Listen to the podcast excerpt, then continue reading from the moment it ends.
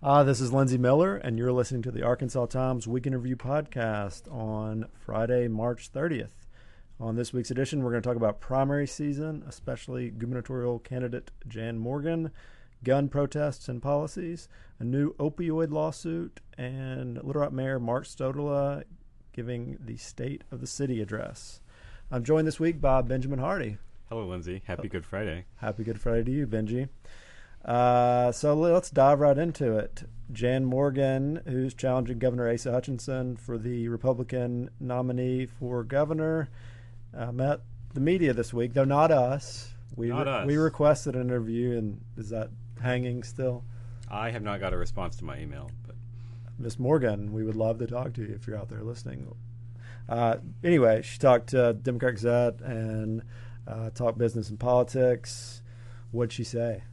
Yeah, stop by the Dave Elswick show too, too Right. as well. Um, well, um, so I mean, there are two things that really stood out to me from, and and again, to be clear, this is all sort of secondhand reporting because um, I I've watched the watched her interviews, read reporting about what she what she said to the paper, but um, haven't had a chance to talk to her myself. I've never uh, spoken to her face to face.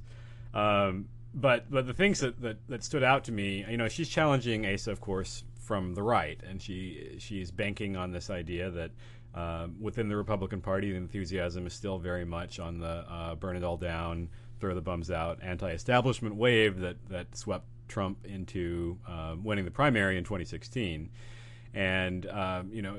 Asa is a pretty good foil for that because he's a sort of consummate establishment Republican.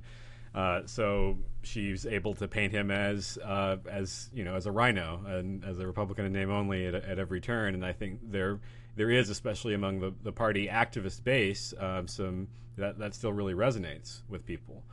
Uh, and and and so I guess the first point is that the the, the people that she's appealing to are, are interestingly sort of not.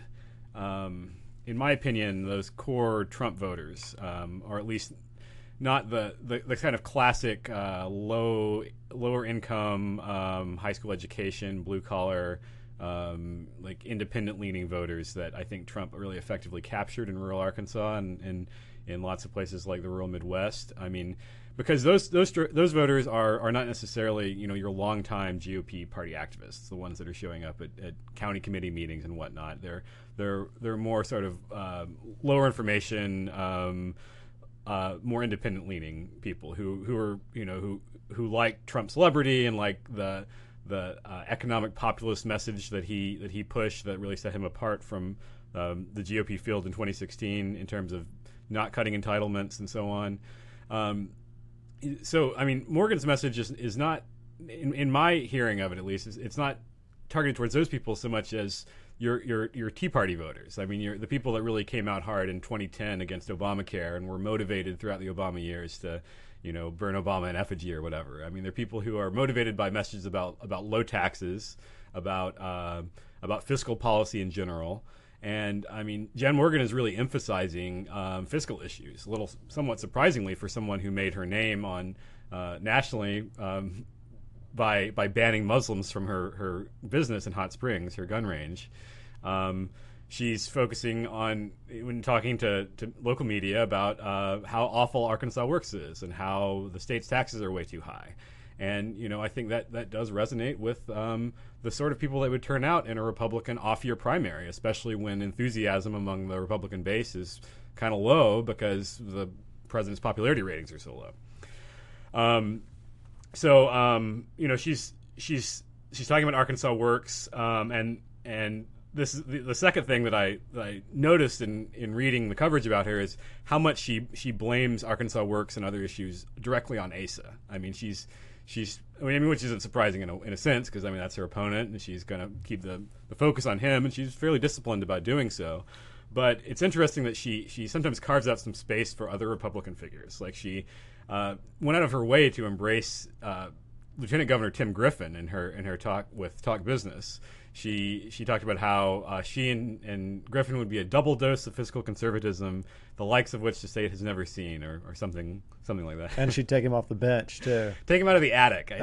she said Asa has, has stuffed him in the attic, and she's going to pull him out of the attic. So, um, I mean, the message there, I think, is that is that Asa is a deviation from this, uh, from from what the the common Republican voter wants, which is a, a more fire breathing message um, of of cutting government back to nothing and um, and also giving people giving activists what they want on social policy. You know, so though she downplayed, I, I would say, well, downplayed is probably the right word, not the right word, but she chose to emphasize fiscal issues. She still, you know, her her right wing message on things like immigration came through. She also slammed Asa on. Um, helping to defeat the sanctuary city bill or sanctuary campus bill that um, Representative Brandt Smith brought to the session in 2017 which would have um, made it life a lot harder for undocumented immigrants on college campuses. So, um, I mean, the question, of course, is you know, will people turn out in the Republican primary? Um, they're to to vote against Asa. Um, I mean, the money is all would would all say no, but I mean, um, she's out there campaigning and clearly clearly means it. Clearly is in it to win it you talked about the comparison between she and, and Trump. I think the thing that that made people make that comparison initially is because she has done quite a bit of TV. She has been willing to say um, things that you know your traditional politicians who are uh, abiding by all normal decorum wouldn't say. Right. Um, has that continued as the campaign has gone on? Have you noticed her willingness to, you know, I mean, a lot of people, sure, economic populism, populism was appealing for Trump, but a lot of people, when when in exit polls or in interviews, just said, you know, we liked him because he was going to shake things up. Right. And and she seems to be coming from that same place. Have you seen uh, more of her saying kind of kooky things? I mean, not not really to the extent that, that you would expect, and She's that's been a little more disciplined than. Uh, yeah, and I think that's. I mean, the the the reason why this is interesting isn't because Jan Morgan herself is especially interesting. It's just the it's it's the larger question of can this uh, bizarro strain of politics that Trump harnessed so effectively be translated to these down ballot races? I mean, is there a new sort of breed of candidate that Trump represents, or is he just this one off uh, event? And um, I mean, so far nationally, I don't think we've seen. I mean, uh, any other mini Trumps, uh, uh, M-I-N-I Trumps, that is, emerge. Uh, I, you know, Morgan is eager to embrace the idea of herself as somebody who's carrying the, the Trump flame, but um, I, I don't. I mean, yeah, I don't see the the the same capacity to um, serve as this sort of conduit for the Republican id that um, you know that that Trump so effectively does. And I mean, I think that's also why it is notable that she doesn't, you know, she she isn't really saying let's everyone in the Republican Party is a, you know is a, is a fool and a loser, and uh, I'm the only one that can save you, which was Trump's message. She's you know going out of her way to embrace the lieutenant governor, Bill Bridges. Right. It's the, it's just Asa who she's identifying as as the problem. Okay. Anyhow. Well, let's leave that there and move on to guns. Well, wait a second. Can Oh. we talk about the Democratic primary? Right, sure, well? yeah. Uh, sorry. Um, so I, I, uh, I, I'm, I had the um, Honor. honor. That's the word I'm looking for. Yes, that too. of moderating the a, a debate for the Pulaski County Democrats on Sunday. This was the first of several debates they hope to have, but um, these are down ballot races. Um, race for Pulaski County Sheriff, and then two for state house seats. One was District 35 in Little Rock, the other is District 39 in Maumelle. And District 35 is currently held by Representative Clark Tucker, a Democrat, but he is uh, bowing out to run for the second congressional district race, in which he faces a primary of his own, um, which the party will get to having that debate later in the in the primary season. And then District 39 is Maumelle. It's a seat held by Republican Mark Lowery, um, but it's sort of a measure of the enthusiasm on the Democratic side, uh, not just in Central Arkansas, but statewide and really nationwide. That there are two Democrats who are who are going head to head in the primary for uh, the chance to, to take him on in the general. And really, I mean, there's just a, a tremendous number, I mean, relatively speaking, of Democrats who are um, jumping into the races this year, given when you compare it to 2016, when the party struggled to find candidates to run, even in, in reasonably competitive toss-up districts. And who's running for those seats?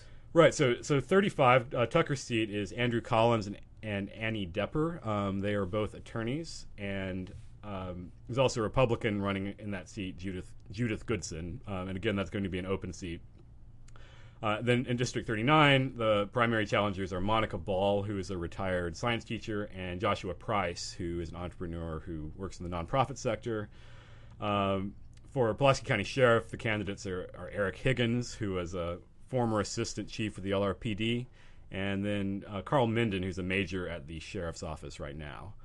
Um, so I'm not going to talk much about the sheriff seats, uh, but the I mean the state house seats are uh, somewhat interesting, and you can find the video of the whole debate online if you're if you want to dig into the the actual responses of the candidates. I think that I, I didn't really hear a lot of policy differences between them, which isn't a huge surprise in a you know state house primary election. Uh, there was, I'd say, some substantial difference in tone um, in each of those state house races. There was a candidate um, I'd say Collins in the District 35 race and Monica Ball in the District 39 race, who sort of seized the more combative stance about, um, you know, we're uh, like really harnessing the, the anger that's out there right now on the Democratic side about wanting to, to challenge the Republican agenda. Um, and you know their rivals, Annie Depper, uh, Joshua Price, I felt were a bit more sort of conciliatory and you know nodded more towards the idea of working in a red state with with the other side of the aisle. Um, you know, um, but ultimately in a, in in primaries like this, so much of it just comes down to name recognition and and uh, who can who can get out the vote. Sure. All right, well let's let's move on and talk about guns. Uh, there was there were massive rallies all across the world on Saturday at uh, the March for Our Lives events. Um, of course, thousands and thousands in Washington, one of the largest marches, I think, that uh, in the mall, certainly in recent years. And, mm-hmm. um, you know, yet another uh, just really impressive showing from the, the Parkland students um, who were understandably getting or deservedly getting credit for sort of reshaping activism and what it looks like among a new generation. Right. Uh, but also, you know, I think that you saw an example of that in Little Rock. I wasn't able to attend, but uh, our our digital strategist Jordan Little was there shooting video, and it's all up on Facebook. And I, I watched some of that, and just some really impressive kids who, um, you know, were were clearly talking from the heart but um, delivered cogent, inspirational messages. Uh, Wiley Greer was especially uh, impressive. Uh, he's the 17 year old Greenbrier student who was uh, among the the three who walked out there um, on March 14th when there was the national walkout in solidarity with Parkland, and uh, he was faced with um, with corporal punishment or suspension, and, and he and, and the other students chose corporal punishment. Um, Which you know, it's still. I mean, people outside of Arkansas, whenever that topic comes up, are routinely shocked that corporal punishment even exists within the state. Yeah. So I think just makes makes for a really powerful um, image for people outside the state. Sure. Yeah. I mean, he and uh, he he said we we had in the paper this week, but he said when he forced himself to walk out of school, he did so knowing politicians and adults weren't going to save me and my friends. They don't. They want us to sit down and shut up, to silently be spectators to our own future. So yeah, we certainly appreciated that, and um, we're going to try to get Wiley to do some writing for the Arkansas Times. I corresponded a little bit with him. And Is that so? Interested. Oh, news to me. Um, so there was uh, more gun news from last night, the Little Rock School District. Right. Yeah. Um, I mean, uh, sort of, sort of news, minor news. I think it's the, there's any action on it, it will happen later in the year. But uh, the uh, Little Rock School District Administrator Ron Self, uh, the Director of Security, I believe, um, presented a proposal at the request of Superintendent Mike Poore at the community advisory board um, last night. Now, um, oh, wait, was that last night? Yeah. Yes. So um, now, remember, Little Rock schools don't have a it does not have a um, actual elected school board at the moment. Remain it, the district remains under state takeover, so uh, this is not in the community advisory board's hands. It's really in the education commissioner's hands, uh, who still acts as the school board for the district. But the proposal would would be to arm. 10 security guards out of um, roughly 80 security personnel at the school. Um, those would include uh, four administrators, one of which is self, um, and uh, the other four. There are also four patrol officers. These are uh, folks in vehicles that that patrol uh, one of four zones within the district. Um, in just uh, are sort of on call in case of an emergency, and then I think the other, the final two would be some sort of investigator position. Um, it should be mentioned there are already 21 armed uh, cops, school resource officers that are stationed within Little Rock uh, middle and high schools. So you know, there's already people with weapons in the schools. Uh, this would just add more personnel who are not uh, certified law enforcement. Um, and if this does move forward, they would become licensed under this sort of alternative track that the legislature established called Commissioned School Security Officers. Now, I mean, that, that was a little controversial when it was set up several years ago because under that idea, I mean, teachers could be also commissioned school security officers. Um, and some districts have done that, like Clarksville School District. Last I checked, had several teachers who were who were you know possessed that licensure and carried guns.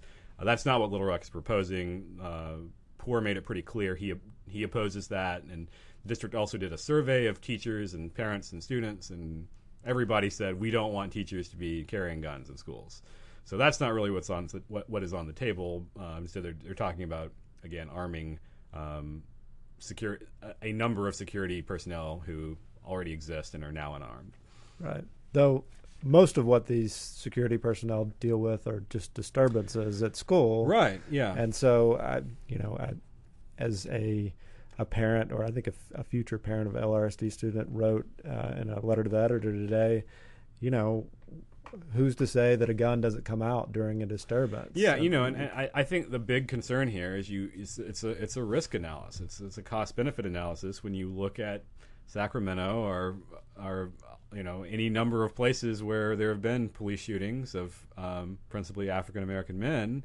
And in a majority black district, if you have 10 more people carrying guns, it increases the likelihood that some sort of a misunderstanding or accident is going to lead to something tragic happening, and and you weigh that uh, idea against the idea of you know somebody uh, an active shooter situation and and uh, security being able to stop that situation. Um, I don't know. That's that's that's a tough call, but it's it's definitely a um, I mean a valid concern that like do we really want um, more people with guns walking around in in schools? Period. Sure. Uh, so the Arkansas Times devoted a a big cover story several weeks ago by David Koon about efforts by the Association of Arkansas Counties and the Municipal League uh, to sue manufacturers of opioids in federal court. Uh, there was a state suit that was filed maybe last week that was very similar. Um, the the idea is that that manufacturers, um, you know, were essentially pushers for the drug, right? And that the effects have been devastating for Arkansas.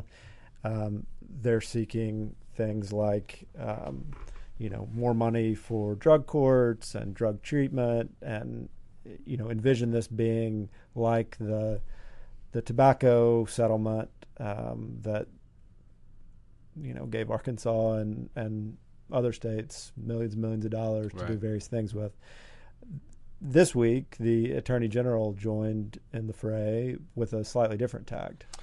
Right. Yeah. So, so uh, Rutledge announced earlier this week that the um, attorney general Leslie Rutledge, that is, that that the state will be suing three pharmaceutical companies: uh, Purdue Pharma, Johnson and Johnson, and Endo, for um, their marketing tactics in in pushing pushing opioids. Um, and uh, she is bringing. I think the most interesting part of this suit is is the the Medicaid fraud aspect, and she's she's saying that uh, the state's Medicaid program uh, paid for however many thousands, maybe tens, hundreds of thousands, I don't know, prescriptions that it, it shouldn't have paid for and that it wouldn't have paid for if these drug companies weren't so aggressively pushing these drugs um, when they knew that their benefits were overstated and their dangers were uh, understated. Uh, she's also I'm making a deceptive trade practices act claim that's sort of um, along similar lines, saying that um, that I mean, there's all this evidence within the complaint saying that that the, that reps for these drug companies intentionally misled doctors, intentionally misled patients um, in the process about uh, the risks in uh, prescribing opioids. Um, so yeah, we'll we'll see how that goes. Um, I mean, states and and cities and counties all over the country are trying versions of this, uh, and um, I, it's all in the very early stages about how these opioid suits will shake out. Okay, finally, uh, Mayor Mark Stodola delivered the state of the annual State of the City address. He has two uh, challengers for the November election, so this was maybe a little more political in nature. No, he doesn't. Uh, his, his two uh, people who are You're exploring uh, challenging him.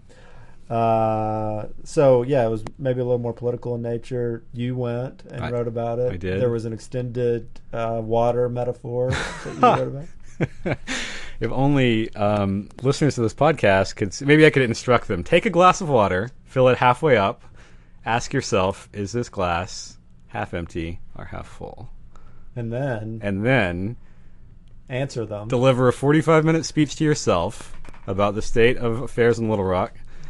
Uh, pose the question again, fill the glass to the brim, hold it aloft, and, and tell yourself that this glass is positively brimming with optimism and hope.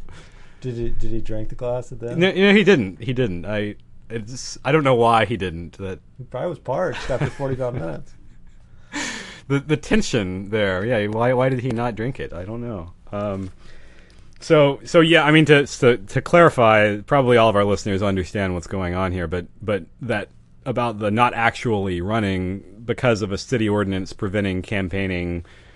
What is it? More than five months before an election. Um, the the the the challengers who are Representative Warwick Sabin and and uh, also Frank Scott can't say they're actually running, so they're exploring a run. The mayor himself is also not technically running; he's just doing an awful lot of politicking and talking about himself and appearing with uh, people like Mitch Landrieu, who's coming to the city next week, I think. Um, so, um, I mean, point is, like, yeah, everybody's in campaign mode, even though it's March, and um, he he talked. I mean, it's not unusual that this kind of speech should be used to you know talk about his accomplishments and brag on himself, but um, he he really you know seemed to be pushing this very optimistic message. He talked a bit about crime and acknowledged that last year was a challenging year when it came to crime, and um, but uh, and he no- noted that it, in 2017 violent crime rose by about five percent, but he says that you know at least in the first quarter of this year it's already down significantly, and the police force has hired a lot of new recruits, so um,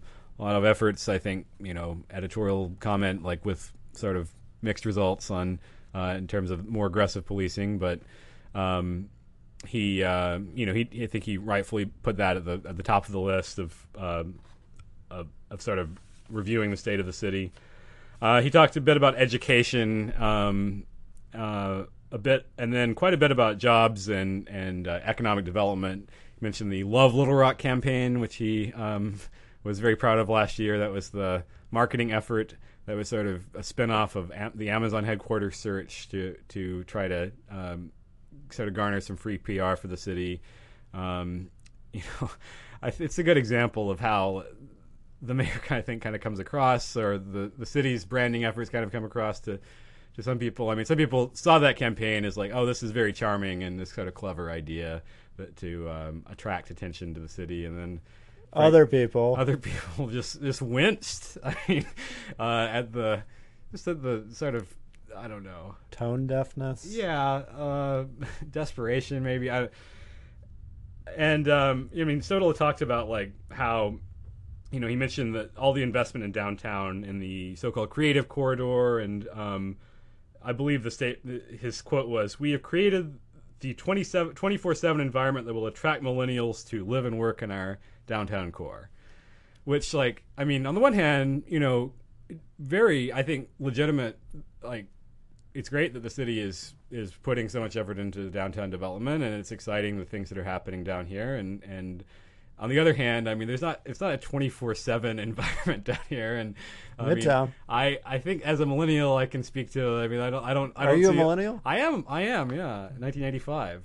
That's. Uh, I, I I think I was. I think I'm right in the middle of the demographic. You are too. Am I?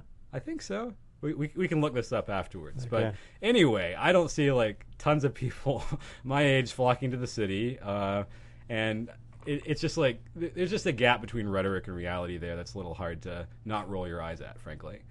Um, I think the most interesting concrete thing that he mentioned was infrastructure, and um, noted, uh, rightfully so, that, that there's not nearly enough money to meet all of these needs in terms of replacing old water mains or sidewalks or what have you.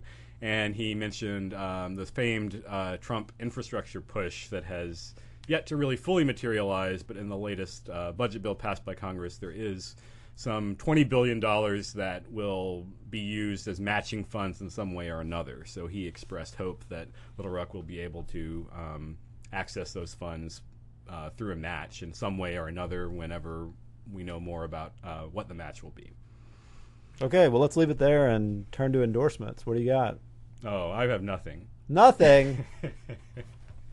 Why don't you go first, Lindsey? okay, well, uh, I will endorse. So Mark Mark Bittman is a food writer that I enjoy, and his recipes are consistently good. I think, um, uh, and and his sort of just general ethos that you should, uh, you know, eat mostly plants and whole grains and um, not go crazy with red meat and try to eat fish. And I don't, you know, I think he's smart, and I generally like his writing. He's now at New York Magazine and is doing regular features for them. And he and a, a scientist whose name I don't remember did a Q and A with a reporter um, who was very much just sort of trying to be regular guy, ask healthy eating questions, and much of it was stuff that I I knew or had heard before, but it was fun to read about lentils and biomes and um, you know antioxidants Mhm. and uh, so I I would recommend looking that up if you care about healthy eating. Yeah, Mark Bittman's great. I mean, I I really like his the sort of way he uh, has philosophically tried to thread this needle about eating less meat is is a good thing. Does it? But it doesn't mean you have to go full on vegan. He's not a scold. Yeah, He he he's the proponent of the VB6 diet that I sometimes do. I have no idea what that means. uh, vegan before six. It's just like see. vegan for breakfast and, and lunch, and then uh, eat whatever you want to at night. It's, okay. it's not ethically grounded. Well, Uh-huh. sort of, I guess. well, what not- is these yeah, days? True. Um, okay, well, this isn't really an endorsement exactly, but I will say I want to mention something I read in the news today. I was really excited about. Um, so a few months ago, I read this book by uh, one of my favorite writers, Elizabeth Kolbert, uh, called "The Sixth Extinction." Uh, super depressing book, as you can guess. It's all about how um, we human beings are probably responsible for this ongoing mass extinction event happening in, on Earth right now. There have been five mass extinctions throughout Earth's history. We know from looking at the fossil record, um, the dinosaurs being the you know most famous. But I'm going somewhere with this. Don't worry. Great. Uh, and uh, anyway, so the book's about you know it's documenting um, the the decline of all these different species and, and different ways in which humans are are responsible directly or indirectly for for their deaths. And um, it's it's a really great piece of writing. It's a great book, but you know, like I said, pretty kind of a downer to read at times. Well, she, one of the things she talks about is uh, the decline of frogs and other amphibians, and specifically these, this one species of Panamanian golden frog. She goes into great depth about sort of heroic efforts that scientists have gone to to save these these frogs and how sort of doomed they nonetheless seem to be. Well, I read this article today in the New York Times about how that that species is rebounding, or at least um, frogs in that part of the world are are rebounding unexpectedly. And the reason seems to be that I mean, ev- just evolution. That that um, what caused their decline was this this fungus um, that has spread from other continents to Central America because of humans, and um, they are there's early hopeful signs that some of the some frogs and other amphibians are gaining resistance very quickly to this fungus because uh, evolution works like that. Hope. That's right. That's what this podcast is all about. Thanks for listening. Subscribe via iTunes or your favorite other podcast outlet. And check out our other podcast, No Small Talk, with um, Stephanie Smittle and Amaya. What's Amaya's last name? Jones. Yeah. Uh, and um, Matt Price with The Conversation. Uh, he's got Gwen uh, Moritz of Arkansas Business on this week. And next week is Max Brantley talking about the newspaper war. So Ooh, stay tuned. Don't miss that. Yeah, he's talking about it even though he's on a cruise somewhere in Wow, Singapore. technology, it's Yeah, incredible. It really is. All right, we'll be back with you. Bye.